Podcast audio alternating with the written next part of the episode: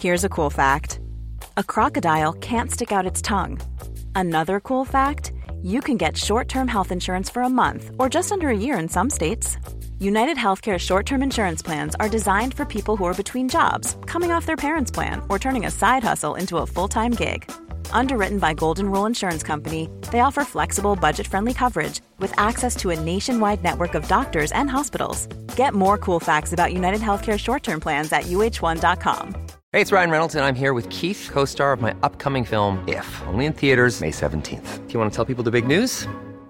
All right, I'll do it. Sign up now and you'll get unlimited for $15 a month in six months of Paramount Plus Essential Plan on us. Mintmobile.com slash switch. Upfront payment of $45 equivalent to $15 per month. Unlimited over 40 gigabytes per month. Face lower speeds. Videos at 480p. Active Mint customers by 531.24 get six months of Paramount Plus Essential Plan. Auto renews after six months. Offer ends May 31st, 2024. Separate Paramount Plus registration required. Terms and conditions apply if rated PG. Many of us have those stubborn pounds that seem impossible to lose, no matter how good we eat or how hard we work out. My solution is PlushCare. PlushCare is a leading telehealth provider with doctors who are there for you day and night to partner with you in your weight loss journey. They can prescribe FDA-approved weight loss medications like Wegovy and Zepbound for those who qualify. Plus, they accept most insurance plans. To get started, visit plushcare.com slash weight loss. That's plushcare.com slash weight loss.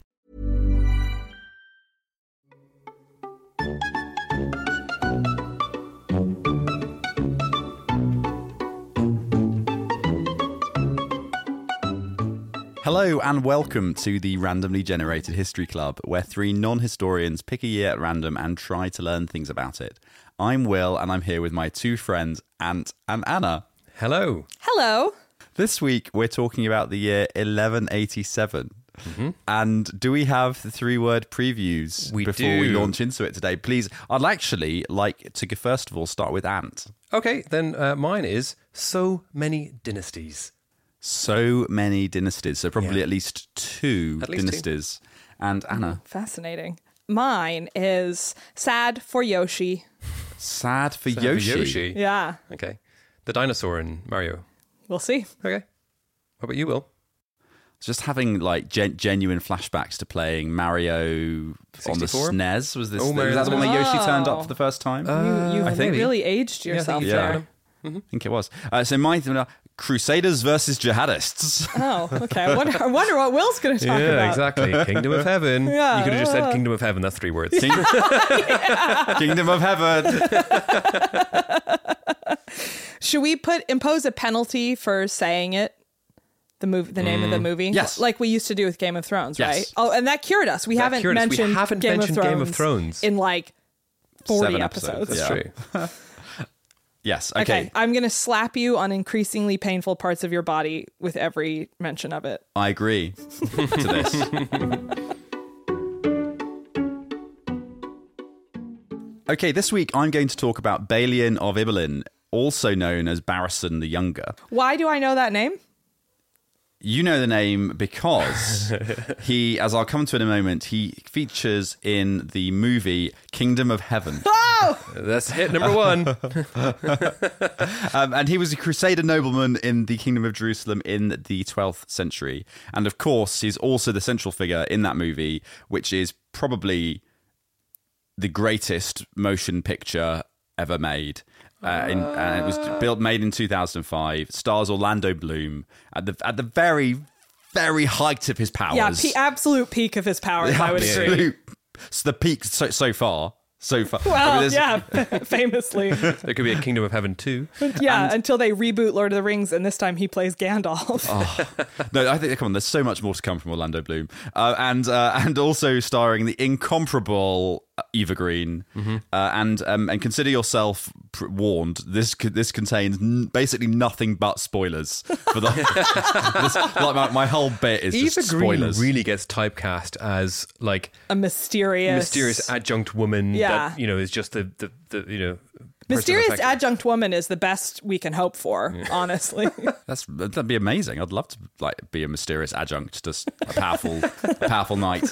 Um, okay, no, I'd hate that. Now I think about it. Okay, so so the the main event, uh, which is the climax of the movie, is the event that took place in the year we're talking about. sorry, what movie is this? 1187. No, don't do it. She'll hit you more. Um, the movie in question, and and and this the year is 1187, right? Okay, so so this was the year where Balian took command of the defenses of Jerusalem and ultimately ended up surrendering the city to a chap called Saladin um, in October of that year. So we're going to talk a bit about Balian mostly and, and his life. So Balian was the son of the first Balian of Ibelin, uh, and his dad had been given the castle of Ibelin in, in 1134. So was that about 50 odd years before, and uh, that had been for his loyalty to the king of Jerusalem at the time. And this was a brand new fort that had been built between uh, Jaffa and Ashkelon on the coast, and it was one that uh, then obviously the family then took their name from. And and Balian was basically uh, the youngest brother of three three boys uh, that his father had, and his father was ba- this sort of classic figure of crusading people at the time, crusading knights. So the family didn't have like that much of a name before all of this, and then he made most of all the warring opportunities and managed to make a name for himself. So he's kind of like new money, new knight. And uh, That's a real rich to riches story, right? yeah, exactly. Yeah, yeah. It's like Okay, we've already diverged from the movie because if memory serves, he's like a poor blacksmith in France, right? That is that is the way the movie portrays it. So I'll come on to this. So Okay. so, so Balian, you know, having been the youngest son, um, his older brother Hugh then died in around 1169, and the castle of Ibelin then passed to the next brother Baldwin. But Baldwin was already law, a lord of, Ram- of Ramallah, so basically thought. Well, you know what? Just take the castle, Balian. You have it. Um, and, I, and I won't go into all the ways in which the film differed from reality, but it's interesting to talk a little bit about the, how the film portrays things because it actually tracks like overall quite closely the events that happened Yeah. um, in the sense that like the main characters mostly actually existed, Okay. which is not always given Yeah. for Hollywood. Uh, and and he like he really was the unfavored son of a knight father who um, had and he really did lead the defense of Jerusalem, and he did really did ultimately surrender the city. And the king at the time really did have leprosy. We'll come to that in a moment. Uh, and all these things were actually things that happened. Okay. Um, he wasn't a blacksmith just like hanging around in uh, Yeah. in Jerusalem. He wasn't like illegitimate. He That- probably also wasn't as shredded as Orlando Bloom is in the movie. He's jacked, man. In the movie, is he? Yeah. You know, it's that I can't actually recall that bit. Is- Okay. is, that right? Well, we may have been watching for different reasons. Interesting. We focus on different aspects. that is interesting. Uh, and the worst part for me, though, is that Eva Green. It turns out is not actually a a Crusader princess. She's so. so I, I, in the research for this bit, actually, it turns out she's. A, do you know she's a French actress? What? She's like. she's not. Eva Green. Yeah, she's not a Crusader princess. So anyway, so so the, anyway, so um, being a part of the court of the Holy Lands at the time as a knight meant that you were continually vying for power yourself, or you're having to pick sides between the various people who are vying for power. And so Balian found It's a himself real Game of Thrones. oh no, no, we can't bring it back now. and um, and Balian found himself caught up in this Game of Thrones uh, and, uh, quite a few times. And and the big problem uh, at the time was that um, King Baldwin IV, who we see in the film portrayed by Edward Norton, Okay. uh, had leprosy, and he did actually have leprosy. And so there, there are a bunch of different Edward factions. Norton did actually have leprosy. Yeah, he's a method actor, Yeah. so he got it. Um, uh, I still haven't seen the movie. have you not? No, I haven't. Um, and I refuse to watch anything based in historical fact. Well, that explains a lot. Um, so uh, there were all different people trying to be kind of regent for King Baldwin while he was off Yep. being ill. And one of the key struggles, struggles, it was basically just No, I- trying yeah. to live Yeah. uh, at the time were between two aristocrats. So there was a, a guy called Raymond on the one hand, and Everybody loved him.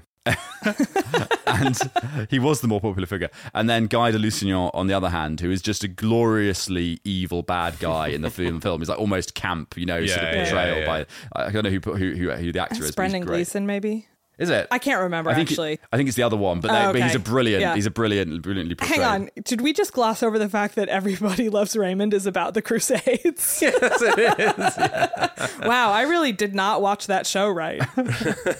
Uh, and in real life, Balian actually was an advisor to Guy de Lusignan, uh, whereas in the movie they're kind of arch enemies and nothing more complex than that.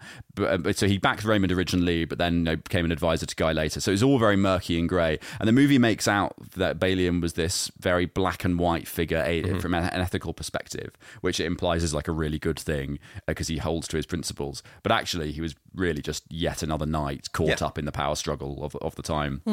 And and the movie also makes out that he was too sensible to go along with Guy on his military campaign with the Templars and the Hospitallers, but actually, in reality, he was just a day behind the army because he was just was just held up. and, uh, and, and- Wow. And, and he was a day behind trying to catch up when they were defeated at the Battle of Cresson Yeah. uh, by Saladin's son. And and when he heard the news, he then scarpered back to Jerusalem. Amazing. so, and the movie then conflates that battle, Cresson, with a, with a following one at Hattin, uh, which was a much larger battle where the Crusader army. There's a very like long story I won't go into go into in detail, but uh, the, the army basically allowed itself to be separated from its water source because Saladin's army got between them and the water, and so they then were just in the middle of the desert with no water, and it went quite badly from then yeah, on. sub, suboptimal, I would say. And so Saladin sort of systematically harassed their forces and then defeated them quite easily in the end. Uh, and this was basically the beginning of the end of the whole of the Kingdom of Jerusalem, really. And nearly every town and castle then successively fell to Saladin because the army they defeated the whole army, Yeah, yeah. or the big the bulk of the army.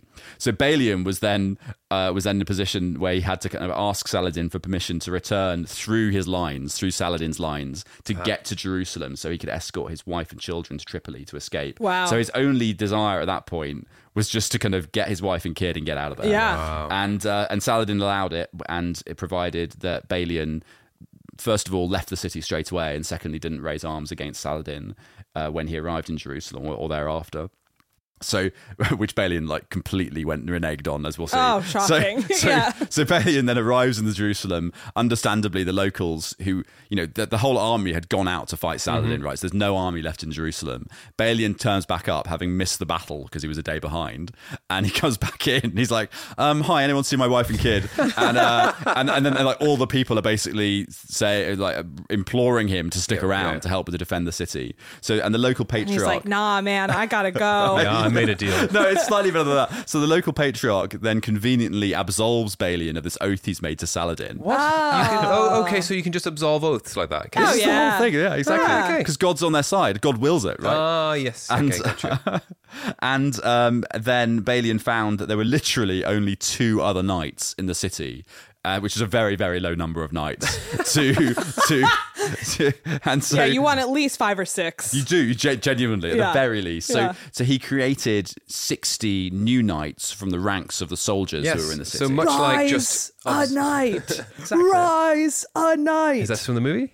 Yes, and then Okay. my friends and I came up with we made a musical version of it where the show-stopping song was called "Rise a Knight," and it went like this: "Rise a knight, rise a knight, rise a rise a knight," and that was about as far as we got. but it's the basis for a hit musical, I think. I agree, and I will resume writing it as soon as we finish recording. And when you rise a knight, do they automatically just inherit skills with defensive Yeah. techniques and sword play? No, they just become like a sort of fluffier, larger, tastier version of themselves. Themselves, um, on account of the yeast. indeed.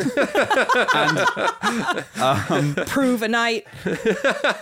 Wait a while. You, you got to prove yourself. Yeah, pro- yeah. Then you have to- rise. you have to prove yourself in the proving drawer, oh, and This then could be you the key metaphor of the musical. And Oh then my you earn some dough, right? Wow! Yeah, yeah. Oh, this thing writes itself. It really does. And uh, and what happens in the movie, for your benefit, Ant, Mm-hmm. is that the movie portrays Balian as just kind of assembling a whole bunch of peasants together, Yep. putting a weapon in their hand, and then making them all knights, all as a wanna. But he didn't quite do that. He was actually just knighting. The so the people who are The already poshos. soldiers, Yeah, yeah, they're already yeah. kind of like posho soldiers. But anyway, it still kind of happened. And then uh, Saladin's army then arrives and just gets on with the professional job that they've been doing the whole time. starts starts to knock down portions of the wall. They then not do knock down a portion of the wall, but they can't then get into the city, which again is actually kind of what happens in the movie. Yeah. Um, Because of the new knights, they hold them back. Yeah, because there's like a 12 year old holding a baguette who keeps Yeah, him yeah, out. yeah, exactly. And, and then and then Balian does ride out to meet Saladin and parleys with him and reports that the defenders would quote rather kill each other and destroy the city than see it taken by force unquote, which is not the message from the movie at all. Uh, but anyway, so they negotiate and they strike a deal that the city would be handed over peacefully to Saladin.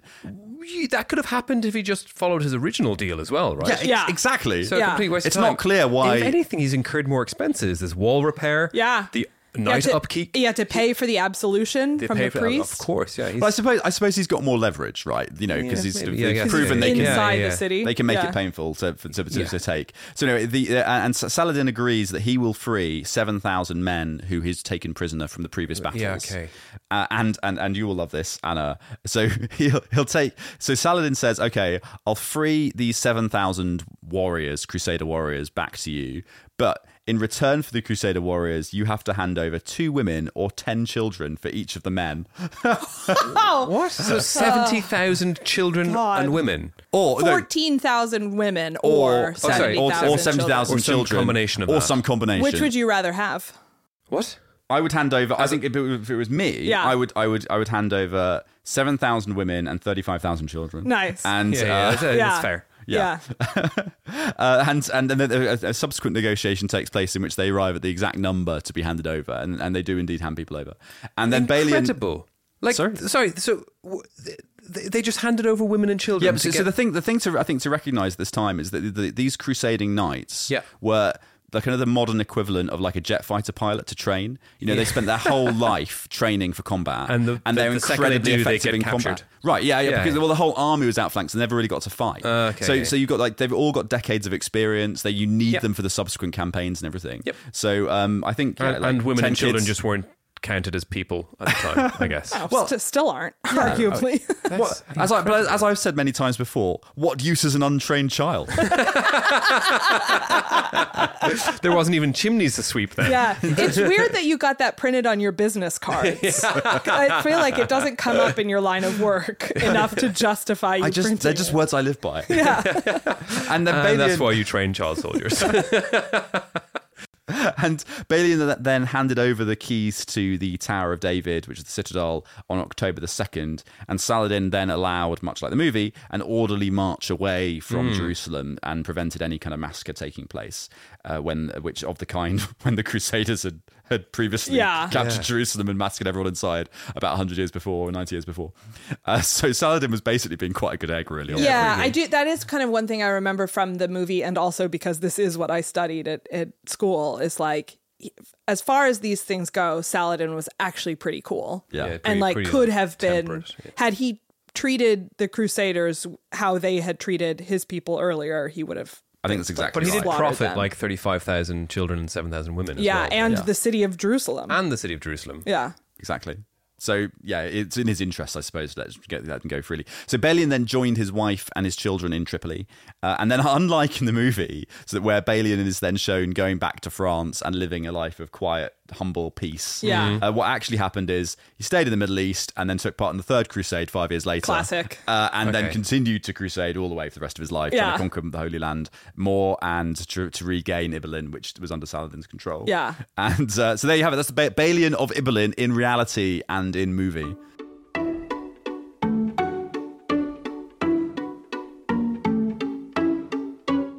Okay, so this uh, episode for 1187, I am going to take us on a trip to the modern day Middle East and the Indian subcontinent. And we're going to talk about some dynasties and dynastic change. Ooh. So, in the year 1187, a chap, the hero of the tale, a guy called Muhammad of Ghor, was a ruler of the region of uh, the eponymous Ghor, where he's of, uh, which was in present day Afghanistan. Oh. He led a successful campaign against the uh, Ghaznavid dynasty. So the Ghaznavids uh, ruled for a couple of hundred years. So the Ghaznavids, uh, from about 977 to 1186, were this sort of Turkic dynasty that invaded northern India several times, but mostly based in Afghanistan. Uh, but he managed to overthrow them and establish his uh, dynasty. Um, so he captured the city of Multan in modern day Pakistan, and this is part of a larger campaign of the Ghurids, the people of Ghor, um, which was his dynasty, to extend their power over the territories that were under the control of the Ghaznavids. And this victory at Multan was significant in that it sort of took the base away from them and it further established his supremacy in the region. And then, importantly, this actually paved the way for the creation of something far more important a few years later, which The Saturn V rocket. Saturn V rocket. Uh, it is, in fact, the That's de- amazing. Yes, Which famously famously took uh, man to the moon Yes. the first time. Yeah. yeah. Uh, as well as that, also the Delhi Sultanate. But Oh, th- that's okay. And, and like this, just to, Wow. to set the scene here in the sort of Indian subcontinent. I And the mean, moon. This goes and the moon and the, to set the scene in the southern subcontinent of the moon.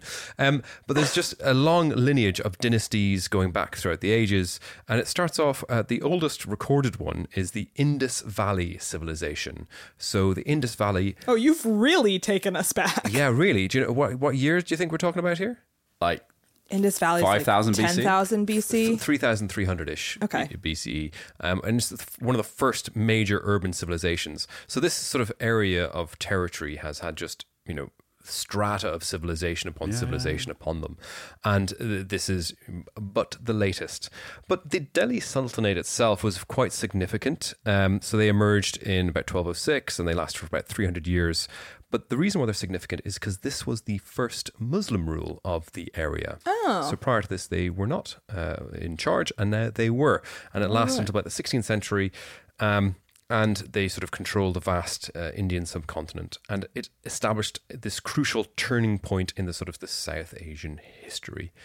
And so this sultanate effectively ended the Hindu and Buddhist ruling dynastic uh, areas and the sort of the class of peoples and establish the, the Muslim uh, sort of territories there. I have a very important question. Hmm. Who plays Muhammad of Ghor in the movie? I am applying for the role myself. Okay, okay, because I'm having trouble picturing him. All I'm picturing is the shredded Orlando Bloom. It's uh yeah, Hugh Jackman. Oh, Yeah, okay, Hugh okay. Jackman. Shredded Hugh Jackman. obviously. Great, no problems there. Um, so the Sultanate successfully resisted also the invasion of the Mongols, which was a massive uh, No. stabilizing force. Yes, they did. no, They Uh, Mongols the Mongols. Yes, who- in India. well, they tried to uh, try to you know in the Uh, Indian the Mongols were, were a famously widespread, widespread. empire. Yeah, yeah, yeah. They didn't. They I didn't know like, they were spread that. they weren't like all nucleated in like Yeah. you know like Tewkesbury or whatever. like they you were- know, yes, Genghis Khan. they of never left Watford. Yeah. Why would you? So, and they did this actually with because what other people failed to do is they maintained a large standing army, which was actually sort of rare at the time. to have Yeah. A large standing army that you just kept up. It was like militias that formed as and when, and they also had strong fortica- fortifications, not just along the borders. Um, but also in depth. So basically, anywhere there's s- s- pla- places of, in, of strategic importance, they had fortifications. Sorry, you're talking about the Mongols now, or the No, Delhi the, the, Sultanate? The, Delhi Sultanate. Okay, cool. And they also had proactive campaigning to sort of keep the Mongols on the back foot so they couldn't sort of like store up logistics and stuff that would sort of disrupt them. So, like, some really interesting sort of military tactical bits Yeah. there to actually how do you uh, maintain an empire or dynasty, which I am taking to heart. And so we will be invading Watford very soon to cut off their supplies.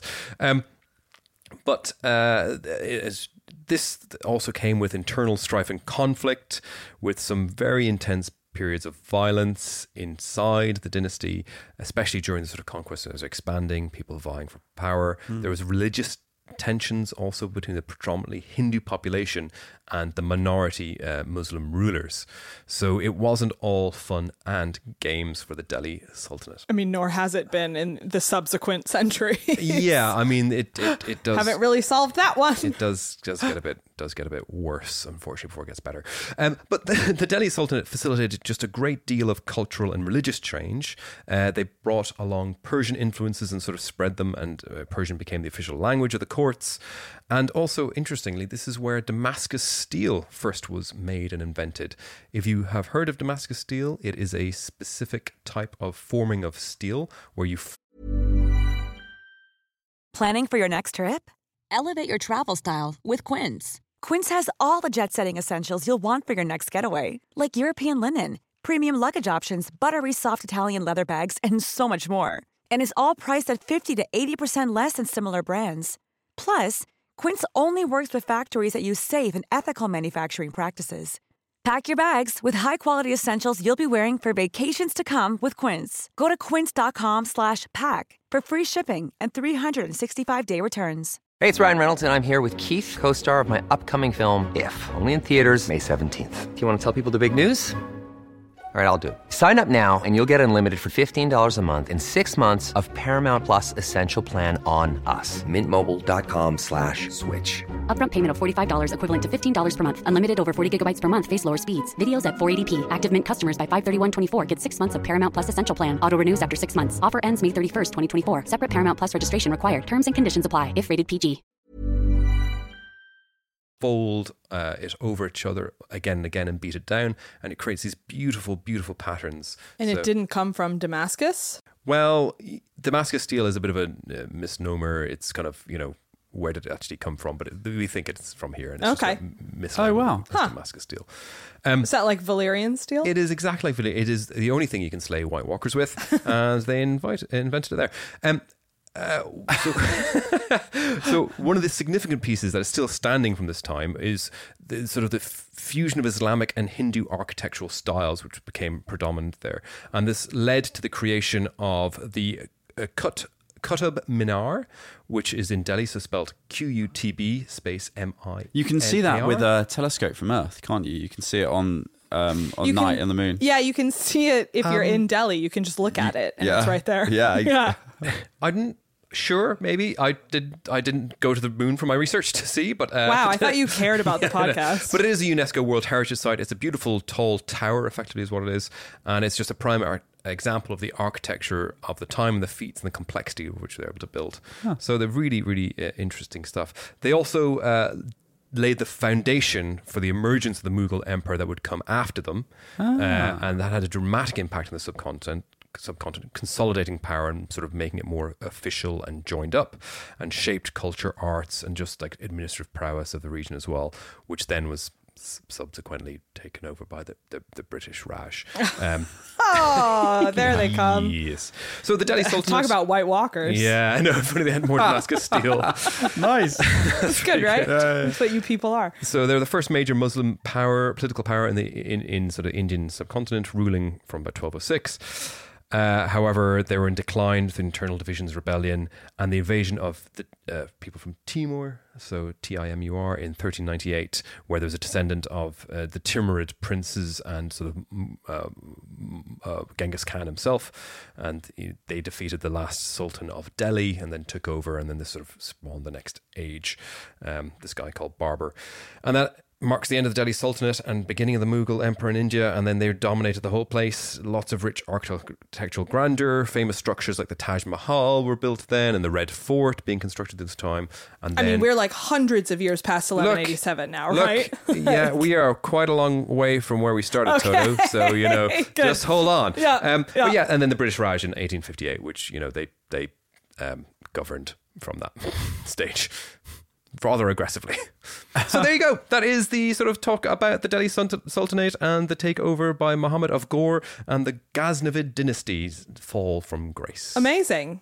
That's really interesting. I actually have learned a lot about Indian history during this podcast Good. in a way that I mean, I, I I can now slightly see how things connect together. in- Yes. over It's- it's just a bunch 2,000 of years. history that I've never really studied before. Yeah. I, I didn't really know much about, and just even understanding there are dozens and dozens of dynasties. Yeah.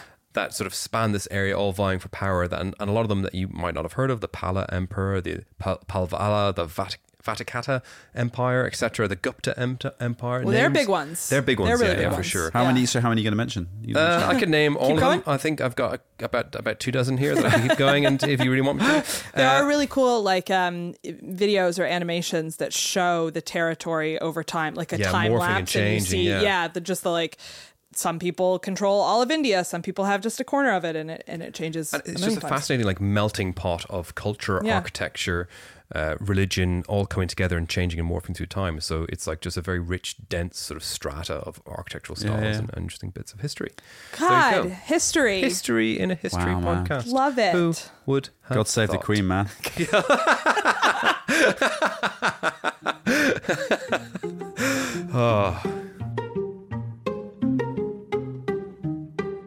Like Ant, I'm also today talking about a place that I don't know very much about. And it's a whole new language family of words to mispronounce, uh, which is exciting. yes, I'm talking about Oklahoma. No, uh, Japan. Oh yeah, okay. Should I Heard of it? actually? I think this is my first time talking about Japan. I can't remember if any of us have think ever we talked about might- it, I'm which is sure. crazy because it has an incredibly long I and fear, interesting history. I fear Japanese history and culture because it's uh, for several reasons. In, Okay. the, in the context of of something I feel confident enough to talk about on a podcast, like because it's just so distinct Yeah. from like European centric culture, right? Yeah. And it's its own thing. There's lots of complicated words that I worry about mispronouncing. Yeah. and um, I've basically always avoided it for that reason. Great. Well, I'm going to be bold, and I uh, Maybe I'll do it in future. Now yeah. you're doing this please now. Also, because you lost your master, and now you're a wandering Ronin and no longer a sort of a noble samurai, right? Exactly right. Uh, that's right. I have. In addition to there. those factors I mentioned earlier, perhaps the principal reason I should have mentioned Yeah. was that, of course, I've lost my ma- my master having been a samurai. Yeah, and, and- and Tom Cruise played you in that movie. Tom Cruise, of course, he played me in the movie, and now I'm a mere Ronin. Yep. yeah. Well, Sorry, back, back, Sorry, Anna, back, to, Anna, back, back to back to history. Yeah. great. So, um, Japan. that's how we say it. Um, yeah, I'm going to talk a little bit about an important war that was actually kind of a turning point in Japanese history, and then uh, a story of some characters that kind of came out of that war that I found really fascinating. And um, so that's that is what I'm going to talk about. And now here I go. I'm going to talk about it now. Introduction complete. Introduction complete. So I want to talk first of all about the Genpei War, uh, and this is a power struggle between two really powerful samurai clans, the Taira and the Minamoto. And the Taira were had been historically closer to the emperor at this time, but they had been tussling with the Minamoto for decades for influence and power. And it finally comes to a head in 1180. Uh, so in that year, the ruling emperor died, and I believe his son, it may have been a grandson, but I think it was his son, uh, named Antoku, ascends to the throne, the chrysanthemum throne, which is the throne of Japan, Imperial Ant Japan. Oku. Antoku. So okay. Yeah. Go on, like him. I'm sure he went by Ant. Yep. Uh, but he was a baby. He was one year old. so much like you. So the he chrysanthemum, like cradle. cradle. Yeah. know. Uh, so there is a there is a baby on the throne. His mother is a Taira, and his grandfather is the leader of the Taira, and he rules in his place. Okay. Yeah. Uh, not officially as regent, but like definitely is the power behind Yeah, the throne. yeah, yeah, yeah. And this angers some people. Uh, Let the baby rule. let, let the, as we've all said, let the baby rule. Except Will, this is another case where, your, Untrained child. where your motto comes in handy. Is the baby trained? he is not trained. Not interested. yeah, exactly. Um, so a call goes out uh, to the Minamoto asking for their aid in overthrowing the Taira and getting this a, baby emperor off the throne. Yeah.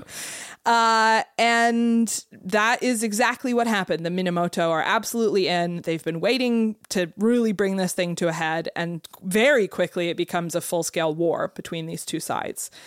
Uh, and it goes back and forth for five years, culminating in the decisive Battle of Dan no Ura in 1185, which is one of the most famous naval battles in Japanese Oh. history. I, I don't associate naval Yeah. warfare with, with Japanese history. I don't know why. I mean, obviously, it's Yeah, I mean, important like I think because historically, because they weren't um, exploring in Yeah, the yeah, in the way that we think of the Portuguese or the Spanish and associate them with seafaring. But yeah, I think I don't. I mean, associate. makes sense. Series of islands, right? Midway. Yeah, yeah, exactly. Well, then famously they had a Well, I mean, yes. quite the- a big naval presence. Regretted in, that one, in yeah. one of a, one of the big wars.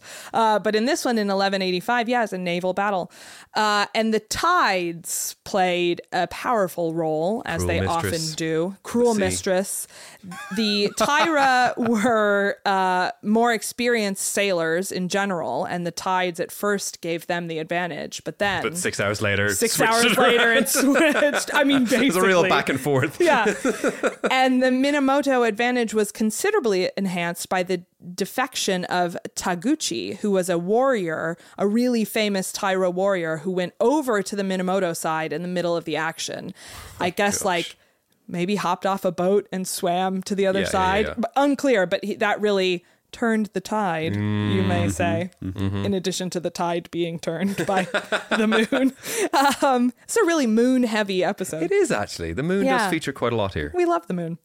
Uh, so sadly, I think we should steer away from politics, to be honest, actually. Emperor Antoku, who at this point is uh, is a child, uh, he was there at the battle and he was drowned along with many, many others. And the Taira, I don't know if I'm saying that right at all, but so I apologize. But they lose the battle and the war. The Minamoto win, and it's a really big turning point in history because it leads to the Shogun area era.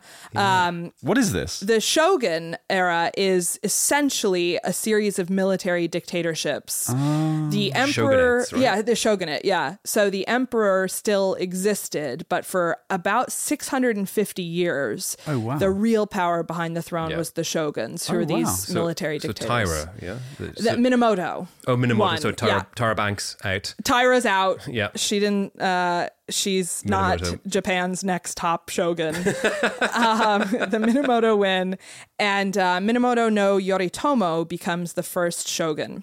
And yeah, like I said, the shogun shogunate area. Sh- why do I keep saying area? The shogunate era lasted for 650 years Wow. until the Meiji Restoration. In the anyway, Wow. so it's a pretty consequential war. It really changes the face of Japan and who's the power behind the throne. But uh, in the second half of my bit here, there's a side story that I also really loved because it's pretty emblematic of this. I think maybe overly romanticized samurai lifestyle. Um, but to be fair, it was also romanticized in the era. So the people I'm about to talk about became the stuff of legends and are actually quite famous pop culture um, figures or cultural figures, I guess. So there was an old man named Fujiwara no Hidehira who ruled northern Fujiwara. Uh, and this, course. of course, Thank you for setting that Yes. Apart namesake. from southern or central Fujiwara. we all obviously know exactly where northern Fujiwara is. Yep, Japan. It is to the north of southern Fujiwara. uh, yeah, it's kind of in the northeast of Japan, and it was a little independent of the central government. Uh, he was he ruled with a great deal of autonomy, and before the war kicked off, he had offered to shelter one of the one of the Minamoto. So he, even though he was independent, he kind of drew a line in the sand mm. by sheltering a Minamoto, who at that point. Sorry, point and a Minamoto is what? we there was remember the two sides of the battle were the Taira and the Minamoto. Got it, got it, got it. So this is before the war. The Tairas are in power, but Fujiwara is sheltering a Minamoto. Okay. There will be a quiz. There will be a quiz. I've I've tried to reduce the number of proper nouns as much as possible, but there are going to be some. Hmm. Also, I feel bad about the Fujiwara comment because there's probably like 8 million people live there or something today. Oh, like, it, it is it is a massive so amount ignorant. of territory. Yeah, yeah, yeah. You've you've set your own progress with Japanese history back like mm, Knew it. six or seven episodes. Um. Anyway, so this guy Fujiwara is sheltering a Minamoto son whose name is Yoshi Tsune, and we will just be calling him ah. Yoshi because I am already so self conscious about all of the pronunciation. oh yeah, you've got it all wrong. So, so Yoshi eventually leaves the sanctuary of Fujiwara to join his brother, who is Mario. leading the Minamoto war effort. So the the Minamoto brothers are now out of their sanctuary and they're fighting the Taira and they're winning the battle. I'm acting it out with my hands so that Will can That's good. understand. Yeah, yeah, it's good. Do you understand what's going on with my hands? The Minamoto win the war, as we've talked about, and the older brother, Yoritomo, becomes the first shogun, as I've just mentioned. But at a certain point, Yoshi, despite having fought the war alongside his brother, now that his brother is in power, decides that he doesn't want to support him. He tries to overthrow him. Okay, It does not go well. And so Yoshi flees back to Fujiwara to his sanctuary with this old man uh, as a sort of hoping that he'll be protected from his now very powerful and angry brother. In 1187, the old man dies, Ah. but commands his son to keep offering protection to Yoshi. Uh-huh. Now, what has history taught us happened next? Basically, no one ever follows any will ever. yeah. Was he absolved from this oath? yeah. So uh, the son absolves himself from the deathbed promise he made to his father. Brilliant. Gives up Yoshi almost immediately. Says to the to the older brother, the shogun, "I have your brother. He's here. Come get him." And the shogun does come, and uh, Yoshi is betrayed, and he knows that he's lost. And as the brother, the first shogun, and his troops close in around this castle, Yoshi decides that he would rather commit seppuku than Oh surrender. Grim. Yeah. And as a quick side note, the first recorded act of seppuku, which is, if you don't know, the kind of ritualistic suicide uh, that samurai often undertook, uh, the first recorded act happened just a few years earlier. so right. either in 1170 or 1180, also by a member of the Minamoto clan. So he wasn't even sure this trend was going to catch up. Yeah, on. so he a was, real- an, yeah. an early, early Yeah, yeah, yeah. adopter. I mean, it's not really a ritual then, is it? If it's just like Well, something, he- something someone did three years ago. Yeah, I think uh, I think gonna they try this were new thing out. It's like a restaurant, you know? It's like, you sure? establishing the ritual, right? Someone's got to start the trend. Grim. Someone Mm. someone was the first person to wear Crocs. this is just like that. Just like that. I don't know why Which that's is actually modern day ritualistic seppuku. That's the first. You might as well be committing Yeah, yeah. social seppuku. yeah. I don't know why that's the first trend I thought of. Um anyway, so Yoshi has has gone into the castle to commit seppuku rather than surrender. Bowser's. And his uh yes, Castle. into Bowser's castle. We might be veering into offensive things now. So Yoshi's retainer, his sort of manservant, is a hmm. man named Benkei, who is a famous warrior monk, and he's actually fascinating and worthy of his own segment. But I won't get into all of that now. But apparently, he was two meters tall, and he armed himself with seven weapons at all time, and was on a quest to take one thousand swords from samurai warriors who he believed were arrogant and unworthy, which I think is a pretty dope quest. That is pretty cool. Yeah. So this guy, you have to imagine like the legend around this guy is huge already in his Mm-hmm. life. Um, and I mention him here because when it became clear that Yoshi had been betrayed and was going to be captured by his brother, Benkei stood guard on the bridge of the castle to give Yoshi enough time to prepare for the rite of seppuku.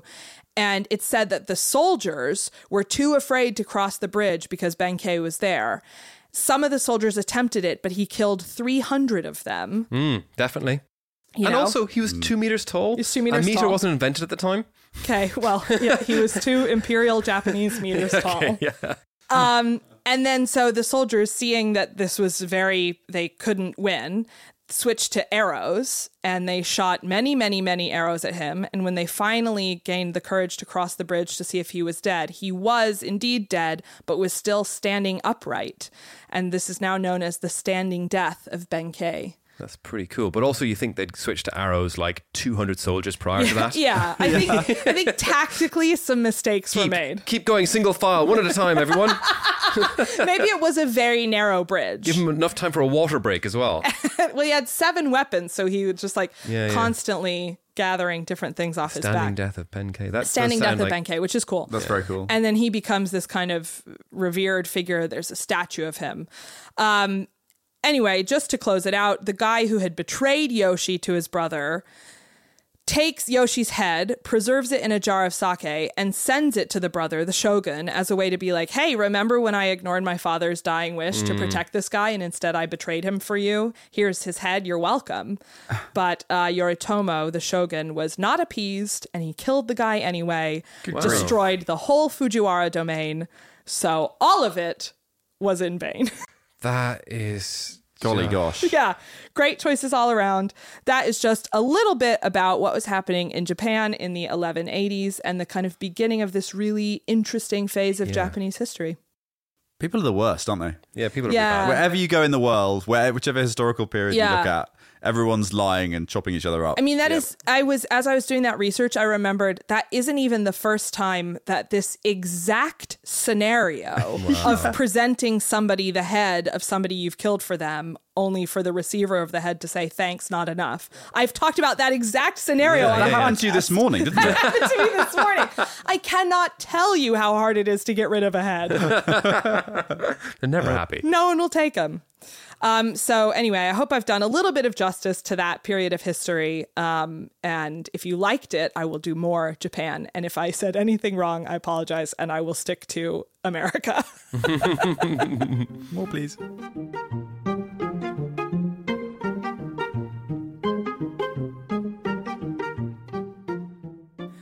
All right. Well, thanks for joining us. That's everything you'd ever need to know about the year 1187 and a few decades and centuries before and after, as is our custom. Yep.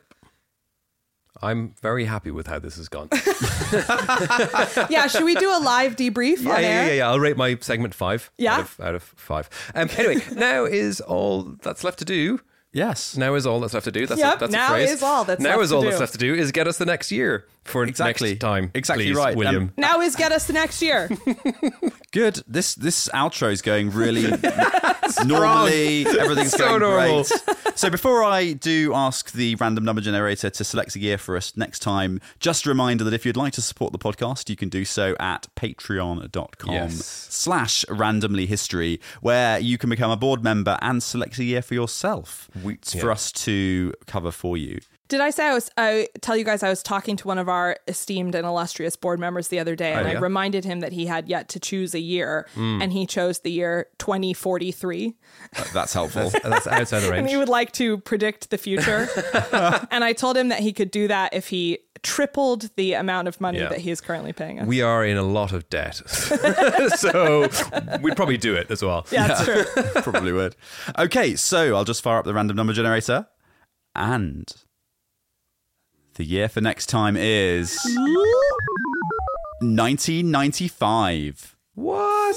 yes, yes. Can I just like do one of my memories? Yes, that is the first. That's the first year that we've been alive for, right? yes, it is. We didn't we do 90 the Halley. We did 85, which famously some of us may have been in utero, but Oh, yeah, yeah, yeah. yeah, do yeah. not So have memories. I was of. that- 11. is that right? We Is were all 11 11 years old. I think that I think this is the first one we've done that we have been alive. Should we do Yeah. something on the Patreon where we just describe something that happened to us when we were 11? I think it could be very cathartic. We and- weren't and 11, mate. We were nine. We were nine? Yeah. Did I do maths bad? Yeah. Okay. Or either that or you're two years older than you've been telling me this whole time. Time is a flat circle. yeah. Uh, I'm so excited. I'm going to just read the Saddle Club or a Babysitter's Club book. Or maybe, oh my God, maybe I'll see if I can find a journal that I kept in fourth grade. Let's just read to us and for just 10 minutes. read to you about the boys that I had a crush on back when then. I started smoking and Seth Freeman, if you're listening. Seth Freeman. Tyler Newton, too. Mm, anyway, Anyway, okay, we should finish. I have several more names. Hold on. Join us next time to learn more about Seth Newton and Tyler. Bye.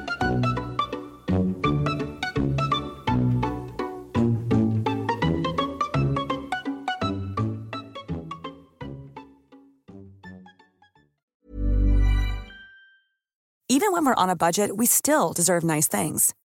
Quince is a place to scoop up stunning high-end goods for 50 to 80% less than similar brands. They have buttery soft cashmere sweaters starting at $50, luxurious Italian leather bags, and so much more. Plus, Quince only works with factories that use safe, ethical, and responsible manufacturing. Get the high-end goods you'll love without the high price tag with Quince. Go to quince.com slash style for free shipping and 365-day returns.